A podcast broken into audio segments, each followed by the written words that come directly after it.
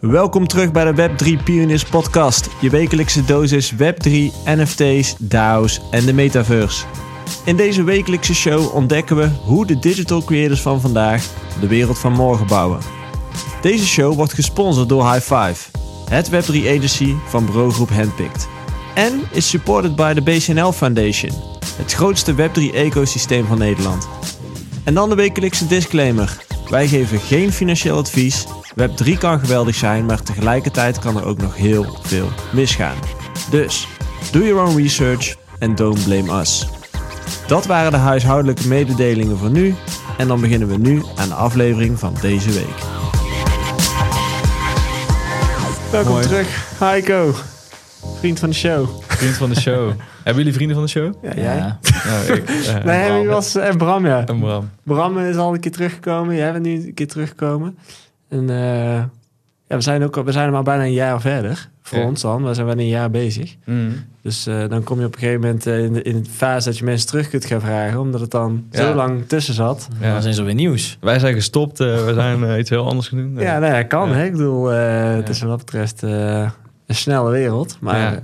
bij jou is dat, het, het goede nieuws eh, is dat jij nog steeds bezig bent. En het betere, nog betere nieuws is dat het net gelanceerd is. ja.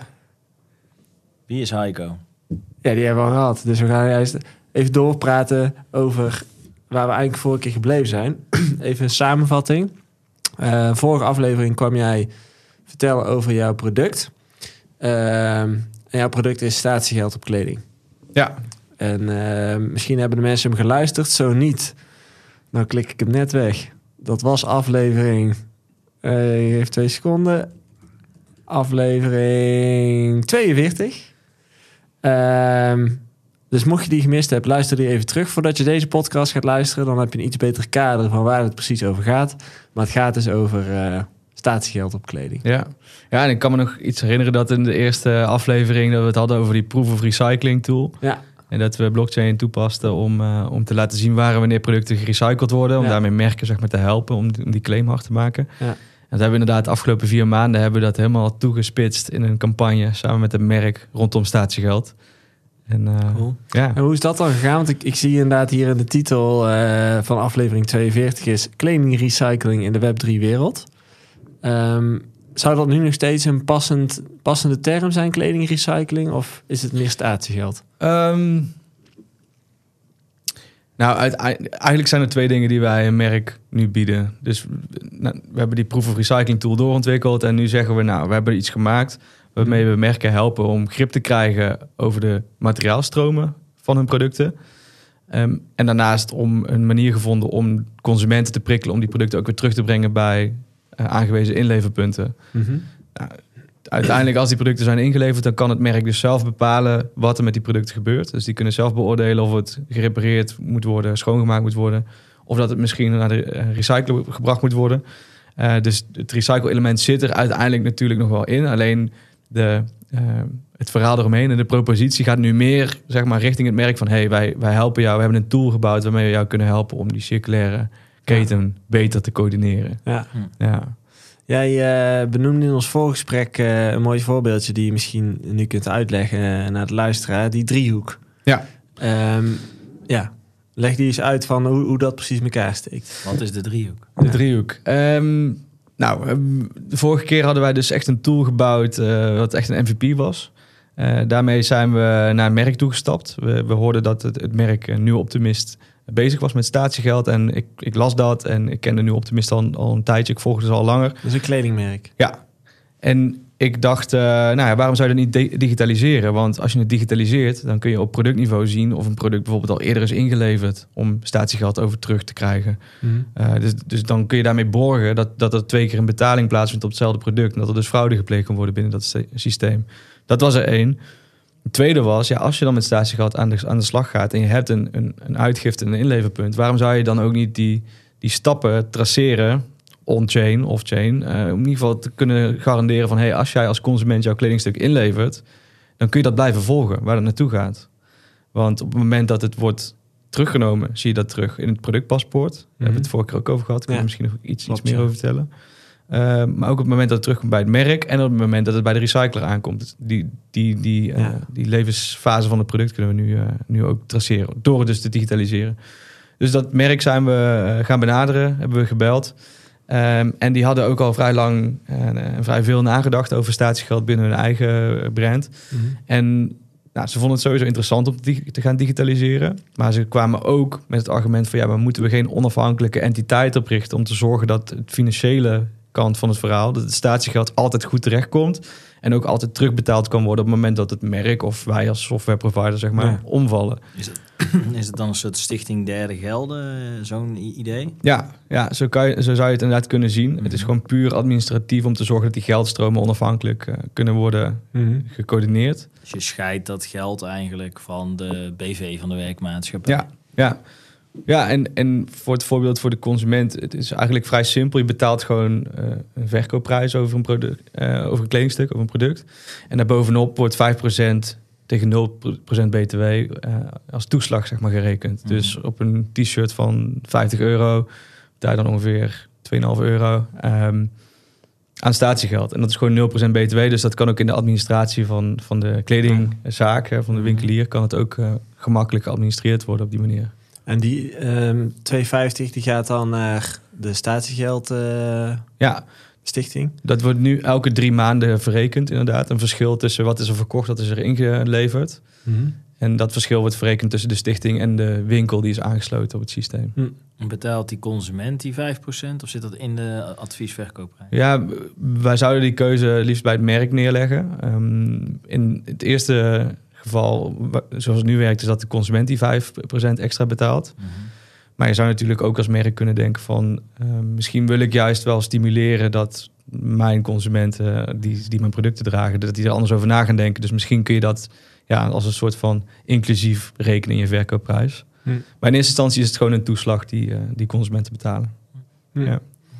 En hoe zat dat precies met die driehoek dan? Want je hebt dan jullie. Ja, we hebben nu Optimist als, als merk. Ja. En we hebben Stichting Never Ever Waste. Dat is een Mhm. onafhankelijke partij die in het leven is geroepen is om het, het financiële proces eh, te faciliteren. Ehm, dus eigenlijk zou je kunnen zien dat de stichting ons systeem nu gebruikt ook ter ondersteuning van een administratie. Dus zij zien in, in, in ons systeem zien ze van, oh, dit zijn de producten die zijn ingeleverd. Dan moet daar dit bedrag tegenover staan bij die winkel. Dus zo kunnen ze eigenlijk heel makkelijk die data matchen om te zorgen dat de juiste betaling dan eh Want plaatsvindt. hoe, eh, ik probeer het even praktisch te maken voor mezelf, of vooral visueel, zo denk ik. Ehm, ik heb een kledingstuk gekocht, daar zit 5% BTW op, die heb ik betaald. Die zit nu bij dat bedrijf in, eh, in, de, in de boeken. Ehm, en na twee jaar denk ik, eh dit shirt eh, hoef ik niet meer, of eh, mag het kapot zijn? Ja. Oké. Eh, er zit een gat in. En ik denk, ik, eh, ik wil hem niet weggooien, dus ik, ik breng hem terug naar die winkel. En dan? Ehm, nou, er zijn dus een aantal eh, aangewezen inleverpunten waar je terecht kunt om je statiegeld terug te krijgen. Ja? Dus daar kun je het gewoon inleveren. En dus op het moment dat je het inlevert, vragen wij de eh kassamedewerker om een unieke QR-code te scannen met een app die we daarvoor hebben ontwikkeld. Zit in, in de kleding? Of? Zit in de kleding inderdaad. Mhm. Dat is ook je, eigenlijk een soort je garantiebewijs. Dus we willen ook echt eh, eh, stimuleren om die labels er vooral niet uit te knippen. eh, omdat je dan geen recht meer op, hebt op je statiegeld. Maar ook omdat je via het label allerlei toegang krijgt tot informatie achter het product en dat soort dingen. Dan moeten die labeltjes wel lekker zitten. Ja, ja, dat klopt. Ja, dus we hebben draagtesten gedaan in eerste instantie. Dus hopelijk zijn ze niet te storend. Ehm, maar dus dat lever je in. eh, de, de, de kassamedewerker scant dat label en kan vanuit de app de status van het product aanpassen. En dan zien we dat het is ingeleverd. En dan komt er dus ook weer een barcode naar, naar voren. En die barcode die zorgt dat die terugbetaling vanuit de kassa kan gebeuren naar de, naar de consument. En dat is of cash of dat kan teruggepind worden. Ehm, en het is, ja, dat, dat is eigenlijk hoe het werkt. En op het moment dat, dan krijgen we dus ook een, een melding in dat systeem van, hé, hey, er is weer een product ingeleverd bij een winkel. Nou, als dat er genoeg zijn, dan kunnen we logistieke diensten eh, aan het werk zetten om de producten op te halen en terug naar, terug naar het merk te halen. Ja.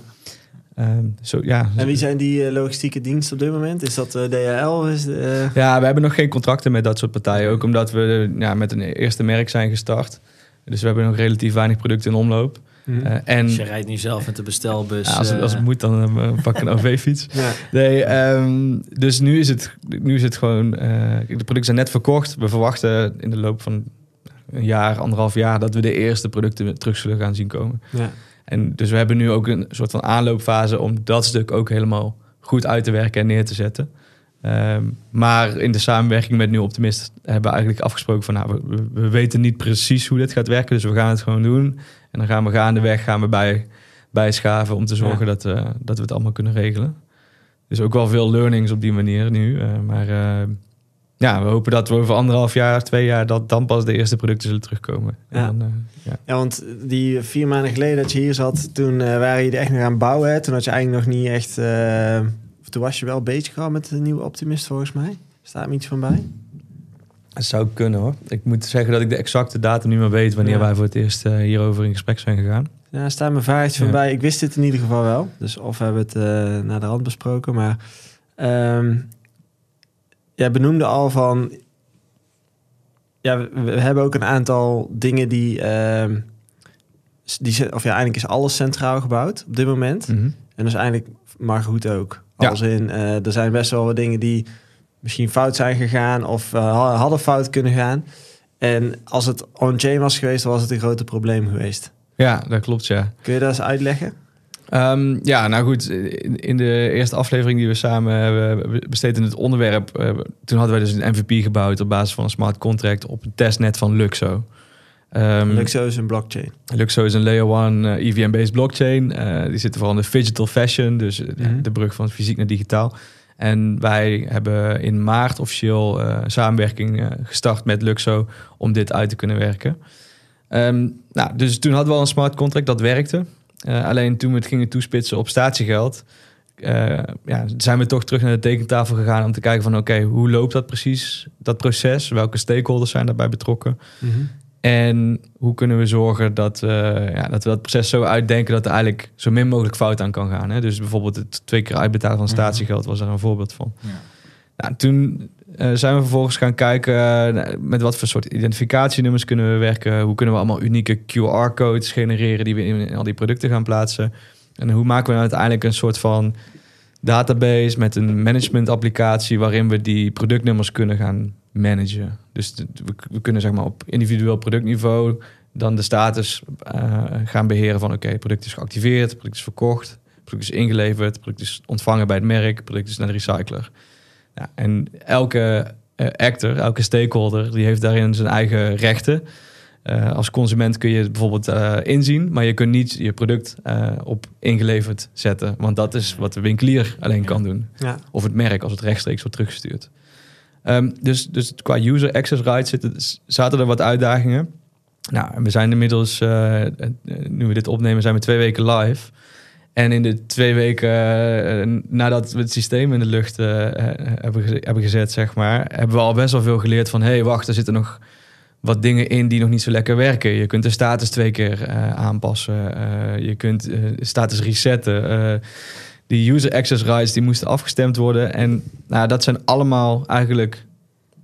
Nu hebben we losse building blocks gebruikt. Maar als je dat allemaal in een smart contract had eh, moeten gieten, dan had je twee, drie, vier nieuwe smart contracts kunnen lanceren. Zeg maar. dus, dus daarin is het voor ons heel waardevol geweest om eerst centraal te bouwen, centralized. En dan te gaan kijken hoe kunnen we dat gaan bridgen. Nou, en dat is de fase waar we nu in zitten, waarbij we weer contact hebben met Luxo en zeggen van dit is wat we hebben gebouwd.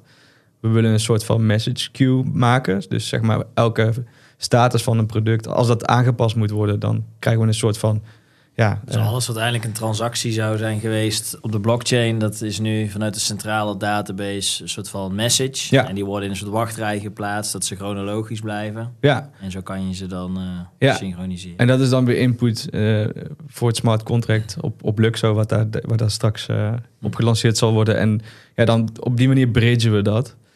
Eh, dan hebben we ook nog maar één user profile nodig, zeg maar. Dus die, die eh, één user profile, dan kunnen we zorgen dat die status on-chain eh, relatief makkelijk kan worden aangepast. Mhm.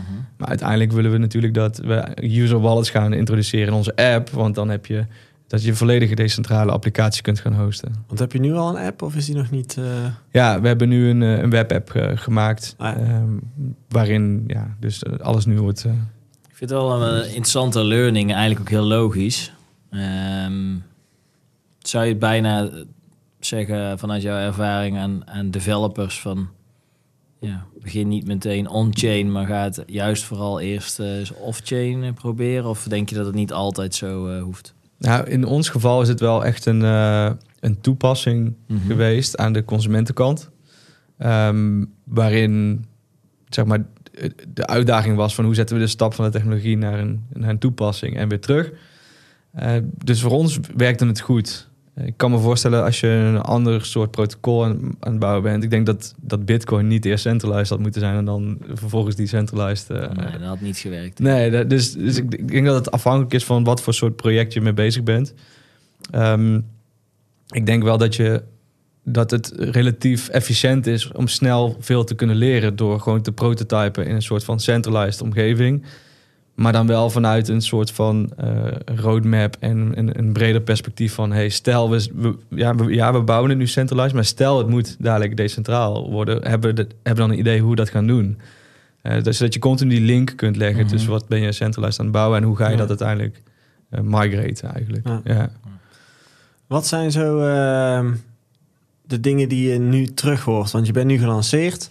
Je hebt de afgelopen 1, 2 weken best wel wat pers gehad in ehm Brabants Dagblad, geloof ik. Ehm, en hoe heet die andere? ja, Volkskrant, Parool, Ja, precies. AD. dus eh, best ja. wel landelijke dekking wat dat betreft. Ja. Heb je daar ook feedback op gekregen van, van kledingmerken, winkels, consumenten? Ja, ehm, in de aanloopfase voor de lancering hebben we natuurlijk al wel eh, gecommuniceerd dat we dit gingen lanceren. Toen merkten we dat vrij veel partijen, eh, nou, andere ketens en merken in de industrie eh, nog een beetje afwachtend waren van een goed idee, maar het zal misschien best complex zijn. Dus eh, we zijn heel benieuwd hoe jullie het gaan doen. Ja. Ehm, spoiler alert, het is ook best wel complex om het Ja. allemaal in te regelen en te implementeren. Het klinkt ook al complex. Ja, maar als het eenmaal geïmplementeerd is, dan werkt het eigenlijk heel erg simpel. Hm. Ehm, dus, dus nu zijn de eerste reacties ook van de winkels en de consumenten die een statiegeldkledingstuk hebben. eh, van, oh ja, dat is eigenlijk heel simpel. Want Het enige wat we aan de winkelier vragen is een knop indrukken. Zeg maar, activeren van een label. Ehm, wat Ja, en en ja. het opslaan van die teruggebrachte spullen, lijkt mij. Ja, klopt. Want die moeten ze... Hoe lang liggen die daar? Ja, dat, dat, dat, dat is. Ik verwacht als we enkele tientallen kledingstukken hebben, dat we, dat we het dan op zullen halen. Dus Nee, als denk je dat we kijkt naar ergens- schaal, zeg maar even H&M. ja, Ik zeg maar wel, want volgens mij moeten die, eh hebben we het vorige ook over gehad, die worden verplicht helemaal eigen spullen terug te nemen. Mhm. Ja, dan is eigenlijk het probleem opgelost, denk ik me dan. Want dan moeten ze dus zelf al een soort, laat, ze, laat zeggen, opslag hebben... waar ze de gerecyclede materialen of de teruggebrachte materialen eh, in ieder geval op moeten slaan. ja. Het is dus eigenlijk wetgeving. En jij hebt daar een oplossing voor. Ja, wij hebben daar een oplossing voor. Mhm. Ehm, heel specifiek gaat het om de wet uitgebreide producentenverantwoordelijkheid binnen de textielindustrie. Ehm, we, zien, we zien daar eigenlijk twee dingen. Wij hebben daar dus ook een oplossing voor waarbij we zeggen we kunnen op itemniveau garanderen dat een product op de juiste plek terecht is gekomen. Een andere richting is, ehm, eh, is het collectief organiseren van uh, innamesysteem, terugnamesysteem. En hoe dat eigenlijk gebeurt, is dat er eh, ook een andere stichting in levensgroep, dat is een alternatief. En daarbij vragen ze om totale volume aan wat je verkoopt en wat je inzamelt te rapporteren. En als collectief voldoen zij dan aan die wetgeving, zeg maar. En het verschil wordt dan verrekend in een extra belastingtarief. Oké. Dus, Moet ik daar voor me zien dat een aantal winkels samen eh, dit doen? Ja, dat is de branchevereniging, eh, winkels oproept, eh, ketens oproept, meld je aan bij ons initiatief. Eh, dan doe je jaarlijkse rapportage en het verschil wordt dan verrekend, zeg maar. Dus, dus je betaalt een extra belastingtarief over alles wat je niet inzamelt. Ja, wij zeggen daarvan dat dat systeem, dat vinden wij imperfect. Ehm, we snappen dat dat nu eh, volumes kan verwerken die, eh, die er nu nog aanwezig zijn in de industrie. Maar wij hopen natuurlijk dat we naar een situatie toe gaan waarin we op itemniveau inzicht krijgen in materiaalstromen. Ja. Ehm, ook zeg maar, de beloftes die nu worden gedaan. Ik weet niet of we het daar in mei al over hebben gehad, maar ehm, ja, ik denk het trouwens wel. Hè? Die, dat voorbeeld dat dus die sneakers met eh, GPS-trackers werden uitgerust en dat je Ja, zag ja. dat die materiaalstroom eigenlijk helemaal niet terecht kwam waar. Ja, andere landen terechtkwamen. ja, Ja. dus die beloftes die worden gedaan in die eh, legacy systemen, eh, zeg maar de systemen die tig jaren geleden zijn, zijn bedacht en die nu eigenlijk een beetje tegen hun grens aanlopen. Ja, die beloftes die, die, die vinden wij ja, relatief hol, omdat je Hm. niet kunt garanderen dat een kledingstuk niet op de afvalberg komt in die systemen. Ja, want in dat voorbeeld was er een journalist die, wat, die, ging, uit, eh, die ging bekijken of dat merken die beloofden dat hun producten gerecycled werden, of Ja. dat dus daadwerkelijk gebeurde. Die hadden een GPS-trekker in die schoen gedaan. En dat ding gingen ze volgen en die belanden uiteindelijk ergens in Afrika eh, op, eh, ik weet niet of het op een, een, een, een- storthoop was, Ja. Zo'n kledinghoop. Ja, in een specifiek geval ging het inderdaad over een recycleprogramma binnen Singapore, samen met een, een grote producent. En ja, wat je zag is dat 9 van die 10 sneakers geëxporteerd werden buiten Singapore en in Indonesië op, op, eh, ja, op lokale markten en dat soort dingen terechtkwamen. Ja. Ja, dus die systemen, wij denken niet dat dat de toekomst heeft. Wij denken dat we naar item level identificatie toe moeten gaan. En dan kun je echt op item level garanderen dat het product op de juiste plek terechtkomt. Ja. En, en dat, dat staat nog in een iets groter thema van... wij denken dat dat nodig is om vertrouwen terug te winnen bij de consument. Eh, dus die industrie die is jaren weggekomen met allerlei dubieuze eh, zaken. Nou, item level identificatie is gewoon heel erg letterlijk van... dit is hoe de materialen eh, ja, getransporteerd zijn eigenlijk. Ja, wij geloven dat dat de toekomst heeft. Dus het is nu nog klein en schaal is zeker een vraagstuk. Maar naarmate wij meer en meer producten lanceren, leren we ook beter hoe we dat op kunnen schalen. En idealiter, dat is ook waar we nu eigenlijk in zitten. We zijn fondsen aan het eh, eh, aanspreken om, om dit door te kunnen ontwikkelen. We zijn plannen aan het maken om eh, grotere klanten binnen te halen. Want als het op grote volumes werkt, ja, dan durven we met zekerheid te zeggen dat we een oplossing te pakken hebben die, die Ja. echt iets kan, kan betekenen. Wat is een grote volume? Wat voor aantal hebben we het dan over? Ehm, ja, qua ketens heb je het dan over, over de, de Hema's, de Zeeman. eh, Bever, alleen Bever is een eh, reseller eigenlijk vooral. Die hebben niet zo heel veel eigen producten. Ja. Maar dus winkels die over heel Nederland en eigenlijk over heel Europa actief zijn. Eh, want zoveel, die ketens zijn er heel veel. Dat is nog steeds een heel groot deel van de totale fashion-industrie die dat Mhm. volume vertegenwoordigt. Ja.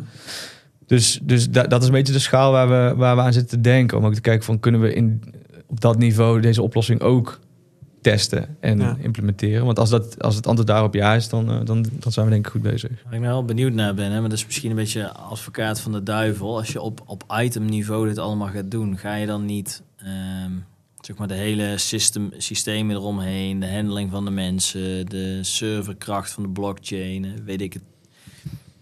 Ga je dan niet een heel deel van de winst, zeg maar, die je behoogt te behalen door statiegeld te doen op kleding, de- dat je dat dan eigenlijk weer te niet doet? Ja, dat is een goede vraag. En eh, kijk, we zijn niet de eerste die een connected Mhm. products platform heeft ontwikkeld, zoals het dan in de Mhm. terminologie heet. Eh, er zijn ook andere aanbieders die centralized eh, ook oplossingen hebben die tot eh, nou, 17 miljard events op eh, dagelijkse basis kunnen verwerken. Dus er is echt heel veel traffic. Ja. Eh, ja, daar zit natuurlijk wel een fundamenteel, fundamenteel vraagstuk wat wij nu nog niet hebben beantwoord. Ehm, om te kijken van hoe kun je die footprint van die transactie minimaliseren. Maar dan moet ik al heel snel denken aan zero- zero knowledge proofs bijvoorbeeld. Mhm. Die, eh, die daar misschien een, uit, een eh, uitkomst voor zouden kunnen bieden. Waarom zou dat een uitkomst zijn?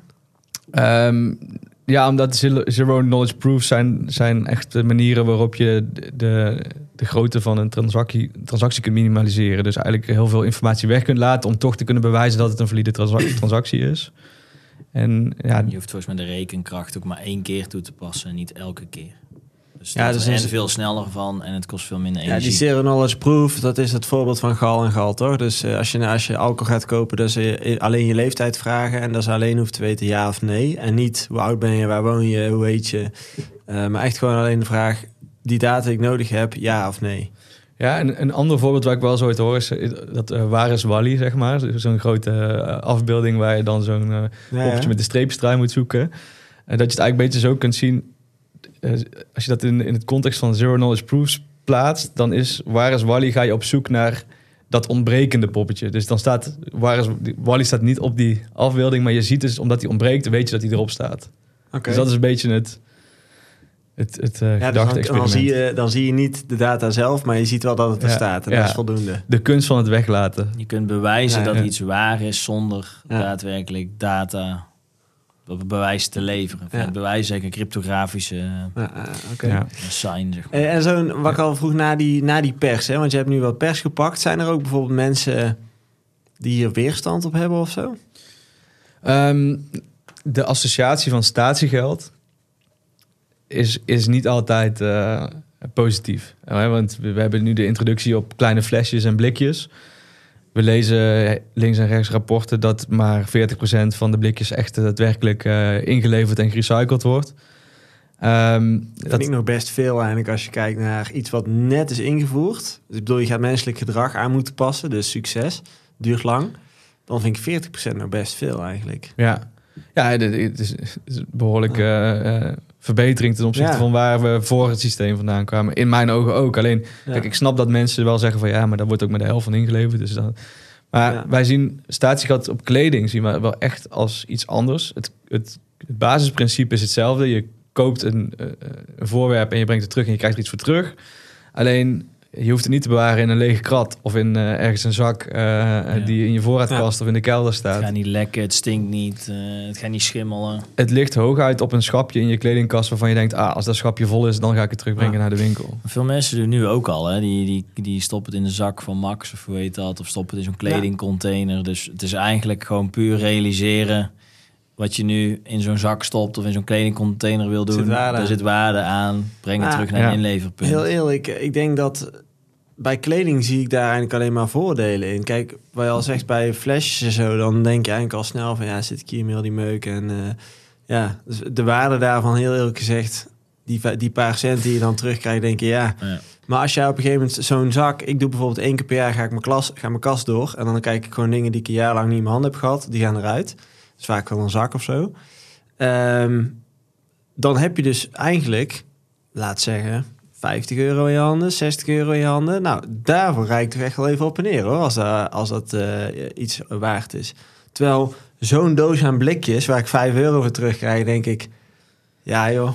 Ja, Ja. Het, is ook denk ik hè, ook bi- binnen bedrijven. Dat zie je ook, Ook. Bij, bij ons. Kijk, je gaat het om honderden, honderden flesjes eh, bij Ja. wijze van spreken. Ja, die worden allemaal netjes verzameld. En dan, dan is het onderdeel van het proces. Daar is ook iemand verantwoordelijk voor. Maar ja, thuis denk je, ja, die drie blikjes cola per maand. Nou, ik doe het wel. Ik heb gewoon inderdaad zo'n krat in de garage staan waar alles in gaat. Maar inderdaad, zoals jullie zeggen, alles plakt. In de zomer vliegen tot in de eten, weet je. Overal van die fruitvliegjes van eh, de Desperados met Mhm. limoentjes. En Ja. ja. je wordt er helemaal gek van. Ja. Maar eh, met kleding denk ik al, van, ja, dan gaat het echt over significante bedragen. Lijkt me een grotere incentive voor mensen eh, om dat te doen. Plus, het is niet elke week. Ja. Het is maar een paar keer per jaar Ja. dat je dit hoeft te doen. ja, ook dat. Die gaan, die gaan wij zeker onthouden. Hoor. Want we zijn nu wel ook wel echt onderzoek aan het doen samen met Nieuw Optimist. Samen met een aantal consultants die betrokken zijn bij ons project. Wat is de perceptie rondom statiegeld op kleding? Wat, wat, Ja. zijn, wat zijn redenen voor mensen om er wel of niet aan, aan deel te nemen? Ehm, en dit, dit zijn goede voorbeelden. Ik denk dat de frequentie veel lager is. Het bedrag is hoger. Ja. Eh, en, en, en het gedoe eromheen is hopelijk een stuk minder. Ja. Dus ja, Ja, plus ook, eh, Ja. je hebt natuurlijk, wat doe je nu met je kleding? Hè, als, als, als ik die zak heb, wat doe je daar dan mee? Want ik ken veel mensen die één keer per jaar of zo de kast uitmesten. Ehm, ja, dat gaat in de zak van Max, als dat nog zo heet. Of dat gaat naar vrienden, of dat gaat naar een goed doel. Ja, en je kan denk ik ook eh, eh, één keer per jaar of zo makkelijker gewoon landelijk campagne voeren voor eh, weer zo'n moment van hey, dit is de Ja. week van de Ja, van precies. de, Ja. de Dat vanuit, op overheidsniveau... Het- eh, Het merk zou dat zelfs ook kunnen doen. En die zouden Ja. kunnen zeggen: hey, we, eh, misschien gaan zij een nieuwe collectie maken op basis van upcycled of recycled Ja, materialen. Wat ze eerder al hebben Ja. verkocht. En dan Ja. doen ze een soort van terugroepactie. ja, dan kun je een campagne omheen Ja. houden, inderdaad. Ja, dus al dat soort dingen die, die worden daardoor mogelijk. En ehm, ja, ik heb zelfs ook, ook al feedback gehoord dat mensen zeiden van ja, ik vind het zo'n gedoe om het op Vinted te zetten. Dan lever Ook. ik het veel liever in en dan heb ik veel liever dat stagegeld terug. Ja, dat zou ik ook doen. Want voor, Dus- die, voor die 5 euro eh, denk ik dan ja. Dan ga ik het liever recyclen dan dat ik het inderdaad op Vinted moet gaan zetten en wachten tot het verkoopt. Want al die tijd ligt het wel in jouw kast. Ja. Dat is ook zoiets. Hè? Je moet ruimte hebben. Ehm, ja, je moet ook zoiets. Het kost je weer een half uur om dat pakketje weg te brengen. Dat is allemaal tijd, hè? Dat is allemaal van die dingen. Brandstof, verzend. allemaal van die dingen dat ik eh, denk, die bespaar ik met alle liefde door gewoon Ja. één keer per jaar daar een zak over de counter te gooien en te zeggen, Ja. nou, geef maar 50 euro. En ook dan komt het weer in, in tweedehands verkoopkanalen terecht. Hè? Dus, dus het, Ja, is, het ja. is ook niet dat het dan ah, per se gerecycled wordt. Nee, een deel daarvan zal ook nog steeds gewoon tweedehands weer opnieuw worden Ja, kunnen toch worden natuurlijk aangeboden. wel opnieuw gebruikt dan. Dat is, dat is wel weer zo. Ja. Kijk, wij hebben bijvoorbeeld ook thuis, eh, dat doet mijn vriendin, die, ik weet niet hoe ze het noemen hoor, maar dat is zo'n paar van die kledingzakken, die gaan het dorp rond. En ehm, daar, daar mag je iets uitpakken wat je wil, maar je moet er, mag er ook iets terug in doen, wat je dus eigenlijk weg wil doen. Hm. Een soort kledingwissel. En elke keer geef je die zak, dus gewoon zo'n Ikea-tas, een grote. En dan heb je gewoon een soort adressenlijst die rondgaat. En dan breng je hem elke keer naar dezelfde door, zo'n ketting. En elke, keer, elke week of elke twee weken komt er zo'n zak binnen. Zit er iets nieuws in. En dan kun je gewoon in plukken. En dan doe je zelf iets erin. En dan gooi je hem weer... eh, ja, Ja, grappig. zo'n zo'n kledingketen, weet Ja. je wel. Dus Ja. Dit werkt volgens mij echt alleen in het dorp hoor. dit werkt als een trein. Nee, maar echt serieus. Want ze, ze haalt hier echt regelmatig spullen uit. Ze doet er ook regelmatig spullen in. Ehm, ja, ik, dit doet ze echt al lang en werkt als een trein. Ja. Wat, niet voor te betalen. wat eigenlijk ook een soort van transactie is, maar dan in Ja. spullen. Ja, precies. Ja. Alleen het enige wat ik me wel afvraag is... eh, want je moet op een gegeven moment ook... Als je de zak terugkrijgt en de spullen die jij erin hebt gedaan... zitten er nog in. Dus dan is je een soort cycle, heeft hij gedaan. Daarmee af. Nee, dan moet je hem eruit halen. We moeten betalen. Ja, precies. Als Nee, het dan- echt meuk, moet je hem Ja. zelf maken. Ja. precies. Maar ja, wat doe je er dan mee? Dan zou je dus kunnen zeggen... ehm, stel dus dat staties- statiegeldsysteem is er. Dan zou je kunnen zeggen... Ik gooi het eerst de wijk in. En als ik er iemand blij mee kan maken, dan veel plezier. Komt het terug, lever ik het in. Ja, Dan heb je eigenlijk een beetje... eh, ja je kunt op heel veel verschillende manieren creatief gaan nadenken over eh, Ja. hoe je met je kleding omgaat. Wat is nou voor jou de grootste uitdaging voor de komende periode? Ehm, nou, heel praktisch eh, een stukje productontwikkeling. Eh, het werkt nu bij vier retailers en voor één merk. Eh, we merken, de, ja, we merken in, in, in, in de lancering eh, dat we kassasystemen moeten afstemmen. Eh, dat we onze eigen app als een soort administratieve tool gebruiken. Ook dat we webshops moeten afstemmen. Ehm, nu zijn dat eigenlijk nog een beetje... Kijk, het, het, het is aan elkaar verbonden en het is afgestemd op elkaar, maar eigenlijk willen we dat helemaal integreren. Dus dat we gewoon een soort van to- totaaloplossing kunnen aanbieden Mhm. die andere winkeliers en andere ketens ook makkelijk kunnen gaan gebruiken. Nou, daar zit een stukje productontwikkeling in. Ehm, naast productontwikkeling zit er ook een stukje productstrategie in, want we hebben dus statiegeld systeem als, als, als eigenlijk basisfunctionaliteit. we, we willen dat zoveel mogelijk winkels en zoveel mogelijk eh, merken en ook dus zoveel mogelijk consumenten ermee in aanraking komen. Nou, dan wil je geen geld gaan verdienen op statiegeld. Dus we zeggen ook het statiegeld wat betaald wordt en wordt, wat wordt terugbetaald, dat is gewoon 100% Mhm. onafhankelijk via de stichting. En dat is dus de consument en dan die stichting. Dus waar zit dan ons verdienmodel? Ja. Ehm, hoe dat systeem werkt, is dat we dus die unieke labels gebruiken. Die unieke labels. En nou, wij denken ook deelname aan het statiegeldsysteem geeft je al heel veel geloofwaardigheid als merk zijn. Dat je serieus bent in je circulaire en Ja. duurzame strategie en in je Mhm. ambities. Ja, eigenlijk is dat je een branding ding als in je wil eigenlijk dat, dat labeltje, dat merkdingetje, ehm eigenlijk weet het andere als je Fairtrade, Mhm. eh, dat labeltje, als, als je dat nu op een pakje thee ziet staan of op een zak koffie, dan denk ik dat een consument een beter gevoel krijgt om door dat te kopen, omdat ze denken, oh, dat geld komt echt bij die koffieboer terecht. Of dat zo is, is natuurlijk Zijn mensen niet helemaal labeltjes moe? nou, ik denk als jij echt een sterk label en ook eh, aantoonbaar kunt maken van hey, als jij hierbij aansluit, kun jij richting jouw consumenten aantonen dat het echt recycled wordt. Want bijvoorbeeld van Fairtrade, ik heb geen idee of dat daar geld bij die boer terecht gaat komen. Nee, maar ik bedoel meer, eh, als je ook bijvoorbeeld met Marieke van Open Food Mhm. Chain, die we er ook wel eens hebben gehad, heb je het meer over de voedingsindustrie. Van ja, dat, dat, pak eens gewoon een product uit de schap. Overal staat wel een soort van index of een ding op. Of, of, ehm, Ja. Volgens mij hebben we het hier zelfs in de vorige aflevering ook over gehad. Dat er is ook een wildgroei in al die keurmerken. ja. Ja. Je ziet dat wetgeving, Europese wetgeving, dat nu wel weer terug gaat brengen naar een aantal verplichte labels. Die, ja, die eigenlijk dan ook de ruis weghalen voor de consument. Dus, dus er is ergens zeker een argument op te stellen dat, dat mensen misschien wel labeltjes moe zijn. Omdat het gewoon Mhm. zoveel eh, informatie is waarmee je wordt gebombardeerd eigenlijk als Mhm. consument. Ik denk dat wij daar wel iets anders tegenover zetten. Wij, wij, wij zenden niet informatie. Wij, wij, wij, wij zijn een alternatief systeem waar je aan deel kunt nemen eigenlijk met het label. Eh, dus het, ja, woorden en daden misschien een beetje in, die, in dat voorbeeld van... Er gebeurt ook echt iets anders. Ehm, maar ja, zeker een, een legitiem eh, argument. Ehm, maar even terug dus naar de, de- de productontwikkeling. Wat dus de uitdaging is, productstrategie. Van, eh, we, we hebben dus statiegeld als basis ehm, eh, functionaliteit, maar we willen het merk ook nog meer aanbieden. Dus kijk, je kunt via een label ook natuurlijk eh, een communicatiekanaal direct met je consument opzetten. Je kunt daar campagne eh, in, in invoeren. Je kunt die terughaalacties gaan Hoe, organiseren. hoe, hoe werkt dat dan? Ehm, nou, wij kunnen eigenlijk op productniveau feedback verzamelen vanuit een consument. En dat terugcommuniceren naar het merk. En voorheen was dat op basis van enquêtes en, en Mhm. marktonderzoek. En nu is het gewoon één op één relatie via een Maar label. Je, maar je bedoelt dan van iemand scant dat label. En dat is eigenlijk een soort NFT, productpaspoort. En, Ja. eh, en op basis daarvan weet je, jij, jij bezit dat, eh, dat item. En dan kan je daar eh, nou, eh, vragen over beantwoorden. Of, Ja. of data over terugkrijgen. Ja, ja, je kunt gewoon, eh, eh, mocht er iets mis zijn met je product, dan kun je op die manier straks gewoon je feedback geven. En dan kan het merk zorgen dat jij persoonlijk geholpen wordt. Mhm. Dus daarin zit denk ik toegevoegde waarde voor een merk om, om, om daarin te investeren. Nou, dus daar zit een stukje productstrategie van hoe gaan we dat businessmodel opzetten als de stap na het statiegeld. Dat Mhm. het statiegeld open beschikbaar is voor iedereen, maar dat wij als start-up ook daar een verdienmodel aan kunnen verdienen. Eh, ja, en dan is vervolgens de vraag van, van ehm, waar gaan we nu de middelen ophalen. Dus daar, daar ben ik vandaag en deze week heel druk mee. Om, om fondsen aan te spreken van we hebben iets gemaakt. Het draait al, het werkt al. We zijn met een projectgroep en we willen naar een hoger niveau tillen. En dit is het plan en dit is wat we nodig hebben.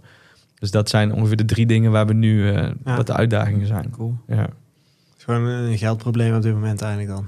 ja nou goed. Ja, nou, de funding vanuit eh, Luxo eh, loopt ook op zijn einde, omdat we er de afgelopen maanden van ontwikkeld hebben. Dus, eh, Die hebben het begin gefund. Ja, die, wij hebben samen met Luxo inderdaad, eh, die, toen we die partnership zijn aangegaan, hebben we gezegd, nou, wij, wij, wij denken een use case te hebben waarmee we jullie technologie eh, ook echt naar de end user kunnen brengen. En dat Ja. hebben we nu, eh, nu deels gedaan en, en dadelijk met dat migratieplan, eh, dat Ja. is de laatste stap. Ja, Zoek je echt investeerders of zijn het meer fondsen die je zoekt die, de, die eh, ja, giften doen of donaties, Ja. noem je? Nou ja, ik denk dat we het komende half jaar nodig hebben om echt het businessmodel eh, te valideren en neer te zetten. Ik merk nu als ik spar met business developers dat daar vaak nog de vragen zitten. Eh, dus ik denk dat we, de- om de volgende fase door te komen, dat we echt afhankelijk zullen zijn van fondsen en subsidies. Mhm. om, om dat laatste validatiestuk te, te kunnen doen. Nou, en als dat gedaan is, dan, dan durven we wel een grotere fundingronde te gaan doen. Waarbij we ook private equity en, en VC's en dat soort dingen eh, Ja. zullen gaan benaderen. Impact funds, er zijn heel veel impact funds die dit interessant vinden. Maar die moeten wel een return of investment kunnen zien in je plan. Hm. Ja, daar hebben we gewoon nog net wat meer tijd voor nodig. Dus eh, Ja, Ja. waar we het volgens mij in het voorgesprek ook al over hadden. Wat mij ook logisch lijkt, is dat het op overheidsniveau een soort van opgepakt gaat worden. Want de, het huidige staatsgeldsysteem in flesjes nu Ja. is ook een stichting, toch? Ja. En dat is ook geen overheidsinstantie. dat is geen overheidsinstantie. Hm. Maar ze vervullen wel een functie die belangrijk is voor de overheid. Ja, dus, worden wel gefund of zo? Of ge, support? of Ik moet eerlijk zeggen dat ik dat niet zeker weet. Ehm, maar ik weet wel dat het ministerie van Infrastructuur en Waterstaat eigenlijk eigenaar is van het afvalbeheer in Nederland. Dus als statiegeld daar eh, eh, kan voorkomen dat er afval gecreëerd wordt, dan, Ja. dan, dan denk ik dat daar wel een link te leggen is. Volgens mij zie je ook al een beetje een wisselwerking met de politiek. Dan zeggen ze eindelijk tegen de industrie: wij vinden dit een probleem. Of jullie lossen het op, of wij maken wetgeving en dan verplichten we het je. Maar dan wordt het opgelegd. Dus dan zie je eigenlijk vaak dat Hm. industrieën zelf ook wel in beweging komen van hoe kunnen we dit organiseren dat het voor ons in ieder geval zo goed mogelijk werkt. Want als de overheid het gaat eh, opleggen, dan hebben we er geen controle meer over. En de overheid heeft natuurlijk liever vaak ook niet dat erbij. Hè? Dus, ehm, Ja. dus ik denk dat ze liever dat, dat private eh, initiatieven zien Ja. dan eh, dat het vanuit hun komt. Ja, het was meer dat we net over hadden. Toen bedacht ik me eigenlijk ineens... Ik, weet- ik heb eigenlijk geen idee hoe normaal statiegeld... Wat, wat- wie daarachter zit of hoe dat zit. En toen zei hij inderdaad, het is een stichting. Dat, ja, Ja. geen idee eigenlijk. Stichting Statiegeld Nederland, ja. En die, die vragen een bijdrage van, eh, van de grotere producenten. Eh, en, en met die bijdrage kunnen zij de logistiek en de recycling, inzameling, dat soort dingen. Maar ben je dan als merk verplicht? Dus ik noem maar wat, ik maak een drankje. Ehm, hoeft niet grootschalig te zijn. Een lokaal eigen eh, appelsapje. Ehm, ben ik dan verplicht om mee te doen aan die statiegeldregeling? Of? Volgens mij, volgens mij is er een soort van eh, drempel dat je een eh, x aantal eh, producten of een bepaald volume moet, moet verkopen. Ja. Het is in ieder geval, als ik kijk naar de wetgeving in de kledingindustrie, hoe dat er nu uitziet, is dat vanaf een, een x aantal volumes. Ehm, en volgens mij is het natuurlijk gewoon de keuze van, stel je komt boven die volumes, dan moet je het dus organiseren. En dan kun je kiezen van, doe je dat collectief of, doe je dat zelf? Ja, precies. En schaalvoordeel heb je gewoon nodig om dit rendabel te kunnen doen. Dus Ja. wij moeten ook zeker op, zo- op zoek naar dit schaalvoordelen. Ehm, maar als je in je eentje als merk zelf een, een, een take-back programma opzet, eh, ja, dan gaat het je gewoon heel veel geld kosten om dat eh, Ja. rendabel te kunnen maken. Ja, precies. Dus als jij gewoon kunt zorgen dat je tegen de tijd... Is die wetgeving al actief? Ja, sinds 1 juli. 1 juli, Ja. oké. Dus als, je, als jij kunt zorgen dat je een oplossing kunt maken die waar eigenlijk een soort plug-and-play variant is voor allerlei merken, dan eh, zou je een perfecte positie hebben, toch? Ja, ja we, we proberen ons ook echt op te stellen als alternatief voor eh, wat, de, de andere aanpak, waarbij je dus rapportage doet van je volumes die je verkoopt en daar een verschil over eh, Dat doen ze betaalt. nu. Dat is in eerste instantie hoe het, hoe het nu wordt georganiseerd, sinds 1 juli. Ehm, ja. Hoe doen eh, de, de... Misschien heb je het al antwoord op gegeven, maar hoe doen de H&M's en de Zara's en zo dat nu dan? Want als dat wetgeving al is, dan, ja, dan zullen zij daar wel aan voldoen, neem ik aan. nou, de, de snelste route is gewoon dat extra belastingtarief betalen en zorgen dat je dat eh, minimaliseert in de loop der jaren. extra belastingstarief? Ja, dus dat is net zo Voor wat je inzamelt en wat je verkoopt. is maar dat net als eh, hoe het met carbon credits werkt. Eigenlijk een beetje dat eh, systeem. Ja, maar oké, je verkoopt eh, tien stuks en je zamelt er vijf in. En dan? Dan is er een, een, een bedrag wat je per kledingstuk betaalt aan belasting voor wat je niet hebt ingezameld. Dus dan over die vijf die je niet inzamelt, betaal je dus een x bedrag. Volgens mij, ehm, een beetje slippery slope, of ik het helemaal goed vertel. Maar als je bijvoorbeeld kijkt naar de au- automotive industrie, dan zag je Mhm. bijvoorbeeld Tesla, die, ehm, die zat zwaar onder dat quota. Dus die houden eigenlijk heel veel van die, eh, van die ja, dat noemen ze die credits, houden ze eigenlijk over. Terwijl bijvoorbeeld Renault, die was nog helemaal niet bezig met elektrisch. Die liep jaren achter. Dus die, die moesten eigenlijk inkopen. Dus dan kan Renault kan van Tesla de credits Ja, kopen. Zodat je wereldwijd op het totaal dus wel zeg maar aan het afbouwen bent. En Renault koopt eindelijk de tijd, maar dat kostte dus geld. Om eh, daar naartoe eh, te groeien. En voorlopers als Tesla worden dus eigenlijk gefinancierd door Renault om groot te worden. Dus het hele verdienmodel van Tesla was eigenlijk ook jarenlang gewoon puur het verkopen van die credits en niet verkopen van auto's. Ja. Ja, En zo moet dat systeem zich, zichzelf gaan uitbalanceren in de hele industrie, terwijl wel de weldwijde footprint naar beneden Ja. gaat. En volgens mij dat mechanisme dat mechanisme zie je ook. zie Het je is dan niet, ook hierop terug. niet dat je die credits echt, eh, eh, echt kunt verdienen en kunt verkopen. Mhm.